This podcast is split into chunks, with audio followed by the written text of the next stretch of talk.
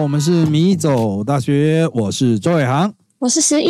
好，这是我们诚实一点的第三季啊，但是在 p o c k e t 上啊，可能有很多人是今天现在 now 在听到我们的诚实一点。我们诚实一点的前两季啊，那二十集哈都是在 YouTube 上面啊，那等到你听到这一集的时候，他们可能陆陆续续绝大多数的集数都已经改成放到了会员专区啊。那我们诚实一点呢？前两季是解谜节目，那我们从第三季开始呢，我们会去做一个哈，就先前讨论过的这个经营方向，但是一直没有去做的哈，就是我们不再做解谜了，那我们就回归诚实一点的这样子的宗旨哈，啊，这我们来去做所谓的 Q&A 节目，但是这种 Q&A 节目呢，哈，就是因为我们叫诚实一点嘛哈，所以我们要募集观众关于自己的故事。啊，那请观众讲自己的故事。那如果你觉得别人对你的故事的评价都很虚伪啊，比如说哦，好棒啊，好棒哦，你努力啦，辛苦啦，或者是你的失败呢啊，没有关系啊，没有关系啊，再加油啊啊，或者是呃，你觉得这个人这个这应该是很好吧啊，但是别人都说嗯，不错啦，不错啦啊，就是你觉得好。大家都是轻描淡写，没有很真诚。那你希望听到真诚的建议、真诚的评价，也就是符合我们诚实一点的这个基本原理、基基本名称啊，就是我们因为我们原来当然就是这个解谜啊，我要强调是解谜。那我们之后都不解了，我们就是专专门做评论，去评论你的故事。如果你有这样的故事，你觉得说，哎，我想听到比较真实的建议的话，那就请你。把你的故事传讯息到脸书米走大学的粉砖啊，我们米走大学有粉砖，那你就传讯息啊，这个给我们啊，那你可以不用讲说哦，这是我的故事啦啊，就是说这是 A 某的故事，哎呀 A 发生这样事情这样子啊，那你的讯息的部分，其实一开始就标明说你要投稿我们诚实一点。啊，然后呢，就是这个尽可能的清楚的描述自己的故事了。当然，有每个人的文笔不同啊，反正你就尽可能努力，方便我们去做啊介绍啊，还有进行一些讨论分析。好，那我们挑选，当然不是所有人投稿我们都会把它念出来哈，但是我们会挑选什么呢？啊，就是比较具有心灵破坏力的故事。就是有些故事啊，哈，就是嗯，我们会觉得呃还好吧。如果是我们碰到。我们给评论就算很诚实，我们给的评论应该也会很敷衍吧？可能就会把它往后面排哦，不是完全不讨论的。有一天没梗的时候，我们会把它挖出来这样子啊。但这个我们会优先讨论，就是哇，这个这个很冲击呢啊。如果说实话出来，可能会很有杀伤力呢。啊，就是这种有心灵破坏力的故事，当然不一定是你，我们不会把它当成什么告解式啊。你不要什么杀人跑来跟我讲啊，我以前杀过一个人呢，靠腰啊，这个最好去自首啊，你不要再都传信息给我们啊。就希望大家，当然了，你要说嗯，稍微有点小违法的这种可以，但太严重了啊，请去自首了啊。这个就是我们诚实一点啊的这个接下来的这一季的运作模式啊。那。我们第一集当然会有其他的主题了哈，不过在这个第一集的主题之前呢，我们现在米走大学所有的 p a r k e t 集数之前都会有一个本日推荐啊。好，那我们这个今天这一集的这个本日推荐呢啊，是这个我挑选了一个可能你也会觉得很莫名其妙的东西，叫做花豆啊。什么是花豆呢？就是花花的豆子。就是它就是这种豆，然后我为什么会有花豆呢？是因为小朋友拿回家，他们学校有家长吧，还是老师在分送这个花豆？那我本来想说，好吧，那我就种看看了。因为呃，小朋友经常会从学校带种子回来，可几乎都种不起来啊。就是要么就是泡水泡半天，泡到都发霉了，还是不会发芽；要么就是好不容易泡到发芽了，拿出去种，结果刚长出来就死掉啊。不然就是好不容易长大了，被虫吃掉。就只有这一批花豆不得了，我随便泡泡水，泡好发芽之后拿出去外面随便种啊，随便种之后就随便浇水，有时候也没有浇水，没有施以任何肥料，结果一个月内它超级快的，它一个月内就开花，开花就结果了呢，真的，我觉得靠这也太快了吧，难怪被选为教材哈，教具啊，这个当然了，接下来就是因为它瞬间那边爆多，因为它结果了。它就是那种长长的豆角。我还在研究看看花豆到底要怎么吃啊，应该是不会再继续种了。再继续去种的话，它那个花豆再倍增出来，因为我一开始大概只种六颗吧，六颗或七颗吧。现在这这一批至少会有四五十颗以上啊！依照这种倍率哦，我这样整个家全部都是花豆了，那太夸张，我一定要把它煮来吃。我要推荐我之前在大学有一个特别的作业，嗯，就是不知道大家在大学的时候有没有一些奇奇怪怪的作业，然后大家应该会有什么类似服务学习的作业，然后我我们是到动物收容所去带狗狗散步，然后它是在一个遥远的山上，老师规定说我们去了还要拍影片，然后帮。动物收容所做宣传，然后班上就有一组同学超级厉害的，他还特别跑去西门町拍了一个景，然后做了一个动物宣传片，然后但是那个影片很短，大概三十秒。呃，等一下，等一下，等一下，你们不是到遥远的山上拍吗？为什么又跑到西门町？他说，他说他特别去西门町取景，反正就是我觉得超级神奇的，因为他拍的那个宣传片很有质感，然后很像。很像那种电影的宣传片，好是的。然后就三十秒，然后大家看完之后就想说，什么结束了？他说：“对啊。”老师就说：“没有后续吗？”没有，就三十秒。然后我在台下看到这个影片之后，我就说：“同学，你也太大材小用了吧？”对啊，他是以前我们是会有那种同学，他真的是导演的呢。哦，就是年纪大一点的，看起来很沉默，结果他实际上是导演哦。哦，他是真的在导广告，所以我是不知道你那同学是不是原来就是真的业内人士啊啊！但是，嗯，但是因为我是跑到图资去系，图资系去上，我想说图资系的同学都这么厉害吗？哎，有有有有有，他们会有比较厉害的啊，图资他们会，嗯，会有比较会用软体的啊，紧急软体之类的，因为他们毕竟是有资讯的背景。但是实际上做这种东西比较厉害，应该还是影传呐，福大影传的。因为我那时候看到想说，嗯，哇，超级强哎！你这样叫其他组怎么比下去？啊，对啊，这个这种东西你知道吗？这种东西，要么你就最后一组上来啊，不然一开始你就把门槛拉那么高，其他人就你看看我，看看你啊，看起来就靠，像乐色一样啊。不过我要强调，就是虽然有这样的故事，但是大学老师一般对作业的要求不会那么高，你随便乱拍一些烂东西就好了。啊，拍的像幼儿园的那个小朋友体操影片也可以啊，就是对，所以我们那套老师看到时候，他就觉得说你拍这么好，但为什么只有三十秒？嗯，对啊，哎，你们是有要求时间长度吗？哦，现在就是要一分多钟吧。啊，可能他剪那三十秒都已经耗尽他的人生了。哎，高质感的东西真的就是很容易燃烧。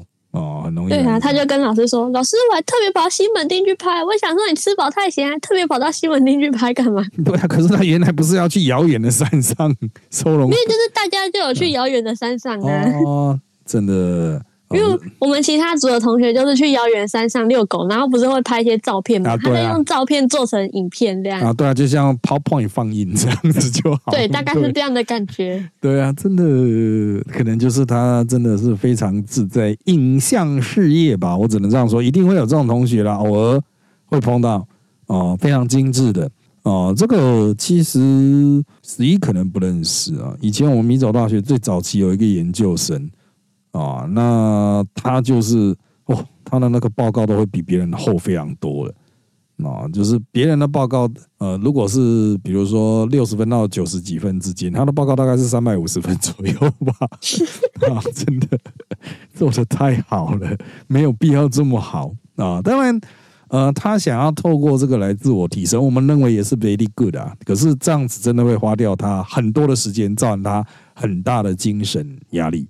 啊，我是觉得，如果你很轻松啊，这样子啊，没什么了不起啊，我就这样完成啊，OK，我是觉得可以，但是真的没必要弄得太好。我这边真的是要岔题，我们还没讲到今天的主题啊，真的我真的要岔题，就是有些同学他会花很多时间在做报告的装饰，就是封皮呀什么的啊，把它弄图片啊弄得漂漂亮亮，还加什么？嗯，其实我我知道这是商学院、商管学院的流行吧。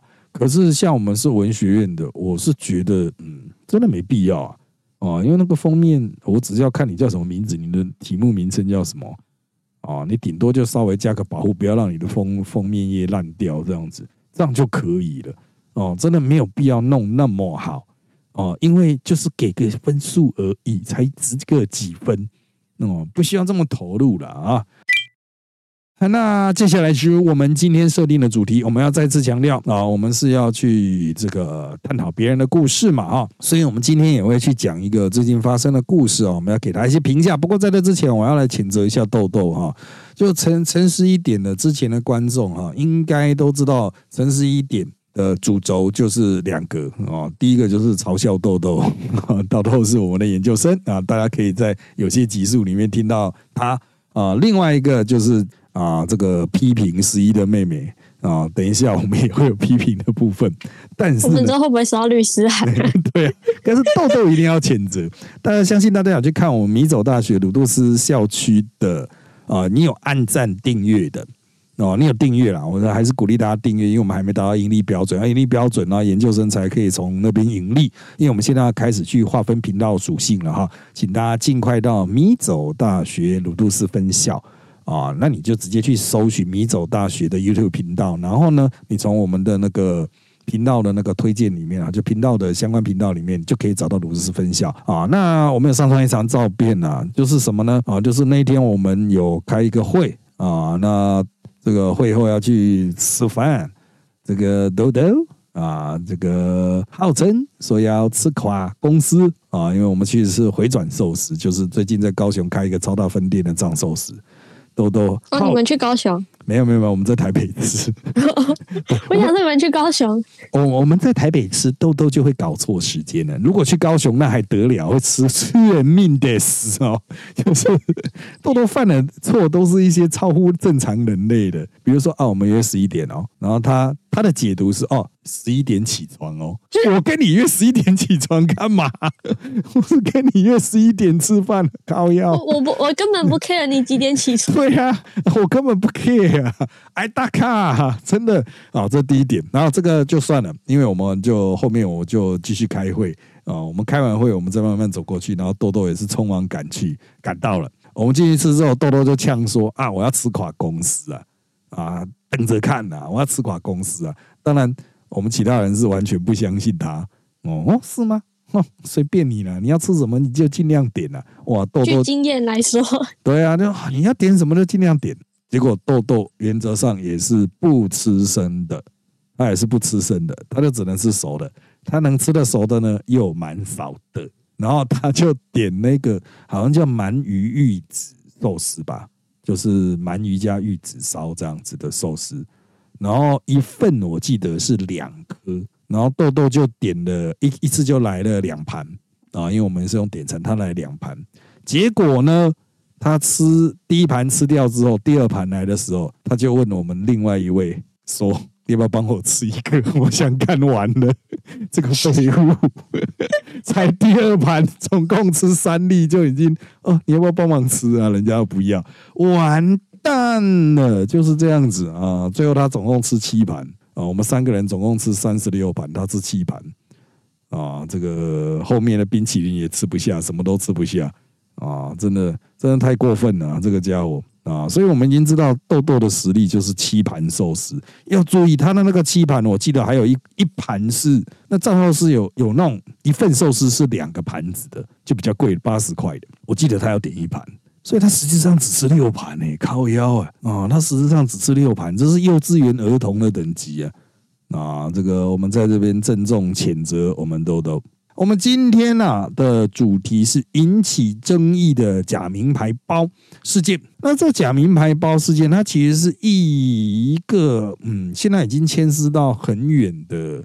这个事件了哈，它是由网红陈怡哈在跟一个艺人王思佳在嘴炮的过程中呢，开始有很多网友去这个看王思佳过去的影片，赫然发现他很多的包包疑似是假的啊，这些名牌包。那当然，王思佳过去就是他想标榜自己还不到名媛呢，但是就是非常喜爱名牌包，收集了很多名牌包这样子。重点来了，重点就是现在他虽然应该有一些包包是真的。但是呢，有很多包包被其实中国的网友发现的呢。就中国的网友，就是他很他们很爱看台湾的综艺节目啊，啊，然后呢，他们就很邪魅啊，就会开始去把那个图片放很大，然后去看那个包包上面的那个包括文字、包括图样跟真的包包到底一不一样？像他那个假名牌，我我发现好细哦。他们为了看耳环是不是真的哈，还去数那耳环上面的钻石，哎，就钻石数量不对，然后他们才说哦，靠，要是假的这样子。他们会不会就是有可能就是在学习这类什么鉴定师之类？嗯，可是当然是有可能，因为也有真的鉴定师出来开直播说哦，他的什么是假的，什么是假的。王世佳还去呛呛他说出来面对这样子。但是我看到了那个被截图出来的中国那边什么小红书的网友吧，啊，他们就是说，你看钻石数量不对，你看拼字拼错了，哦，就是包包上面会有一些文字嘛，拼错了，哦，等等，啊，虽然它整体设计很像，然后他们有一个名词哦，叫做翻玩。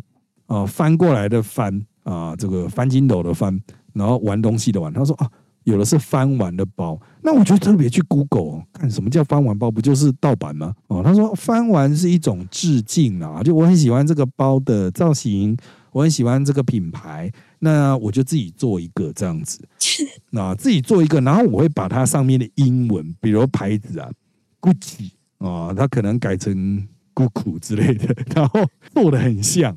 然后你拿在手上就不会看得出来，但是他们讲，你就说干这不就是盗版？这就盗版啊！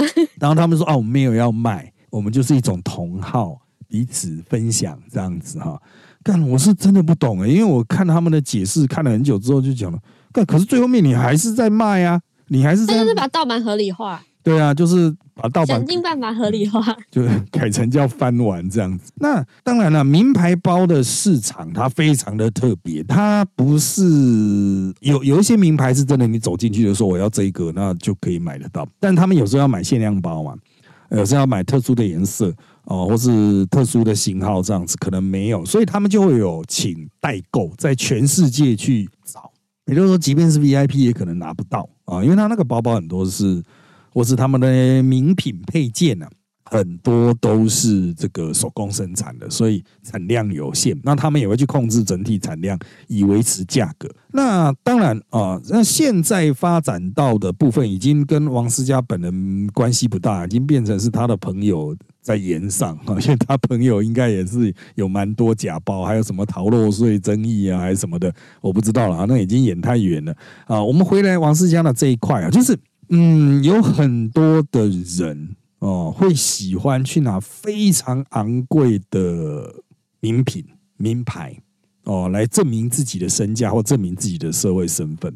我个人哈，实际上有些人他会说哦，这个拜金很奢侈。我个人不会有很强烈的反感呐啊，这个我我就觉得这就是一种嗜好嘛啊，就像哦，小弟也会收集化石啊，我也会收集琥珀啊。啊，在我们公司里面就有一些化石琥珀，虽然不是很贵啦啊，但是我会觉得说，哦，如果我要花钱去收集的话，我可能会收集非常贵的化石。就像那天我们刚刚谴责豆豆之后 回来，然后我们又去化石先生，然后我们就当他去看那个两百三十五万的化石，这样子，我就跟他豆豆，你不要碰到，你要不要看到后面几个零？然后豆豆就数啊，数一数数，哇，这要二十三万呢！我说靠腰哎，你数零都不会数吗？他妈的是两百三十五万呢！那就是真的贵的东西都很贵，绝对比名牌包贵。贵的化石绝对比名牌包贵。但是呢，我会把它解读成就是一个嗜好。可是从化石这种东西就可以类比回来嘛？我们买一个假的化石，然后在家里在那边摆，在那边炫。我会觉得说，哎，这就很奇怪啊！因为我要的化石就是它稀有性啊，啊，就是它的真实，它是一个真实。我当然希望它是真实啊，我不希望它是假的。假的话，我可能干多只只愿意花五十块。可是我摆了也会，如果人家知道识货的，一看就说，干你这是假的化石啊！啊，是会有假的化石的啊，也会有假的琥珀。哦，就是他可能是刻意去伪造出来，那个怎么鉴定之后再说。但是回归这个假名牌包，我个人是认为哈，真的这些家伙原来在演艺界或者是在某个社会领域吧，本来就不是大咖。比如说像王思佳，看他到底是谁啊？我知道他是艺人，会是可能会上小 S 或者什么的那种，就是通告艺人大会谈话性的 谈话性节目的常客之一，因为他可能就很会胡乱嘛，就跟我抿嘴一样啊。啊，可是 我抿嘴好像没有在拿名牌包，大家都是很贫困包这样子啊。啊，没关系啊，不要管抿嘴，抿嘴是呃另外一个宇宙的人。我们回到这个假名牌包，就是他本来就不是很有实力的人。那他之所以能够有这些名牌包，他号称可能是他先生啊有这个钱啊，所以他就可以有这些包。那他为了要去可能炫吧、炫富吧啊，他就可能因此而拿到一些假包。那当然了，他现在讲的说哦，都是代购啊，他都是透过代购啊，他觉得代购就不会骗他，因为是很好的代购。但我觉得这是托词哎哦，因为他可能真的知道哪些包是假，比如说他有 A、B、C 三个包被人质疑，那他说我要去验，我要去验，我我愿意送回那个专柜去验，结果他拿 D 去验，人家质疑 A、B、C，他拿 D 去验，那不是靠腰吗？哦，真的，我觉得这样就心虚了。他这样证明我自己还是有真包，除了这三个以外。啊，对啊，这个其实就是有点鱼目混珠啊。人人家都已经哎，那小红书的那个网友真的很闲呢，就是他背到电视上了哇，那格放放的很大，哦我已经我看都是已经糊掉了，你们也可以看得出来，到底是 多专业啊，就是啊，真的。我相信那些比对的网友自己手中可能也没有那个包，可是他有真包的照片，他们就把它比对比报，去找出啊拼字错误啊、花纹不对啊、钻石数量不对，我觉得好厉害哦哦。那当然有些人会说啊，阿贡那边就是会有这种打假的风格，因为他们那边装逼的人很多啊。哦，就是这个中国特别喜欢这一套，其实台湾也有啦。当然，因为我没有待过中国，也许中国比较严重。从这边就可以讲到另外一点，就是最近韩国有一个争议哦，就是偶像在帮这种非常贵的啊名牌啊名牌包做代言。我们那天走去寿司店的路上也有看到，就 New Jeans 啊 New Jeans 的其中一位啊，他是韩系比较年轻的，很年轻的哦，很多是未成年的。偶像团体，他是代言 Gucci，我们这样一路走过去，都看到他在拿着他代言的那个 Gucci 包，这样子的广告不断的出来，短时间就出来很多次。好，那韩国他们也会去讲说，偶像这些年轻的偶像，他们绝大多数的粉丝都是年轻人。那请问，今天这个偶像代言这个 Gucci，到底是想要把这个品牌推给谁？如果是跟他同龄？的那些粉丝们，这就会有争议，因为那个粉丝可能买不起。而韩国真的有这种问题耶？韩国的这种问题就是说，嗯，就是年轻的女孩子也会要买大概值二三十万台币的精品，她会说我要一个精品包，我要一个名牌包。可是真的就是第一个家，不是所有的家庭都支撑得起吧？应该是绝大多数的家庭都支撑不起吧？哦，就是再怎么宠女儿，应该也不会买二三十万的包给她。哦，那这个就会引起很多的问题啊，所有你，因为过往是日本啊，什么叫做过往是日本呢？因为大概十几二十年前我在日本的时候，那还是非常久以前，上一个 generation 的时候，日本他们就已经在讨论一件事情，就是日本的小学生，他们就有专门属于小学生的流行时装杂志，那个时候他们就已经在推一些专门属于小学生的流行品牌。然后那个时候就已经开始有小学生要去拿 Chanel、拿 LV 哦。那我不是说你小小朋友不能拿 Louis Vuitton 这一种 LV 这种，但是就是真的太贵了啊！万一掉了怎么办啊？像如果我们是家长的话，我们去看到呃，我们家小孩拿这么贵的东西掉了怎么办啊？那个时候的感觉是这样子。哦，没想到现在韩国也有这样子的争议啊！这就牵涉到就是偶像适不适合代言，偶像适不适合拿名牌包。那台湾的偶像没有那样子的宣传力道，所以我们台湾现在诶有偶像在代言名牌的吗？好像没有，就我印象好像是没有。不过我看他们 IG 有人拿，就那个啊，李妹他们那边的团员。就是可能家里比较有钱吧，家里比较有钱的哦。我看他们是，哎，可是，在韩国，他们那种娱乐圈，就是粉丝会集资送礼物给偶像，会，是可以送名牌的东西耶。他们会集资买名牌的东西送给偶像。对啊，这个，但是我妹他们公司是不可以送太太贵的东西，这是日系，他们会拒拒绝。对对对，啊，在这边跟一些从 Parket 直接听到我们台的听众讲，就是十一的妹妹是啊，台湾的。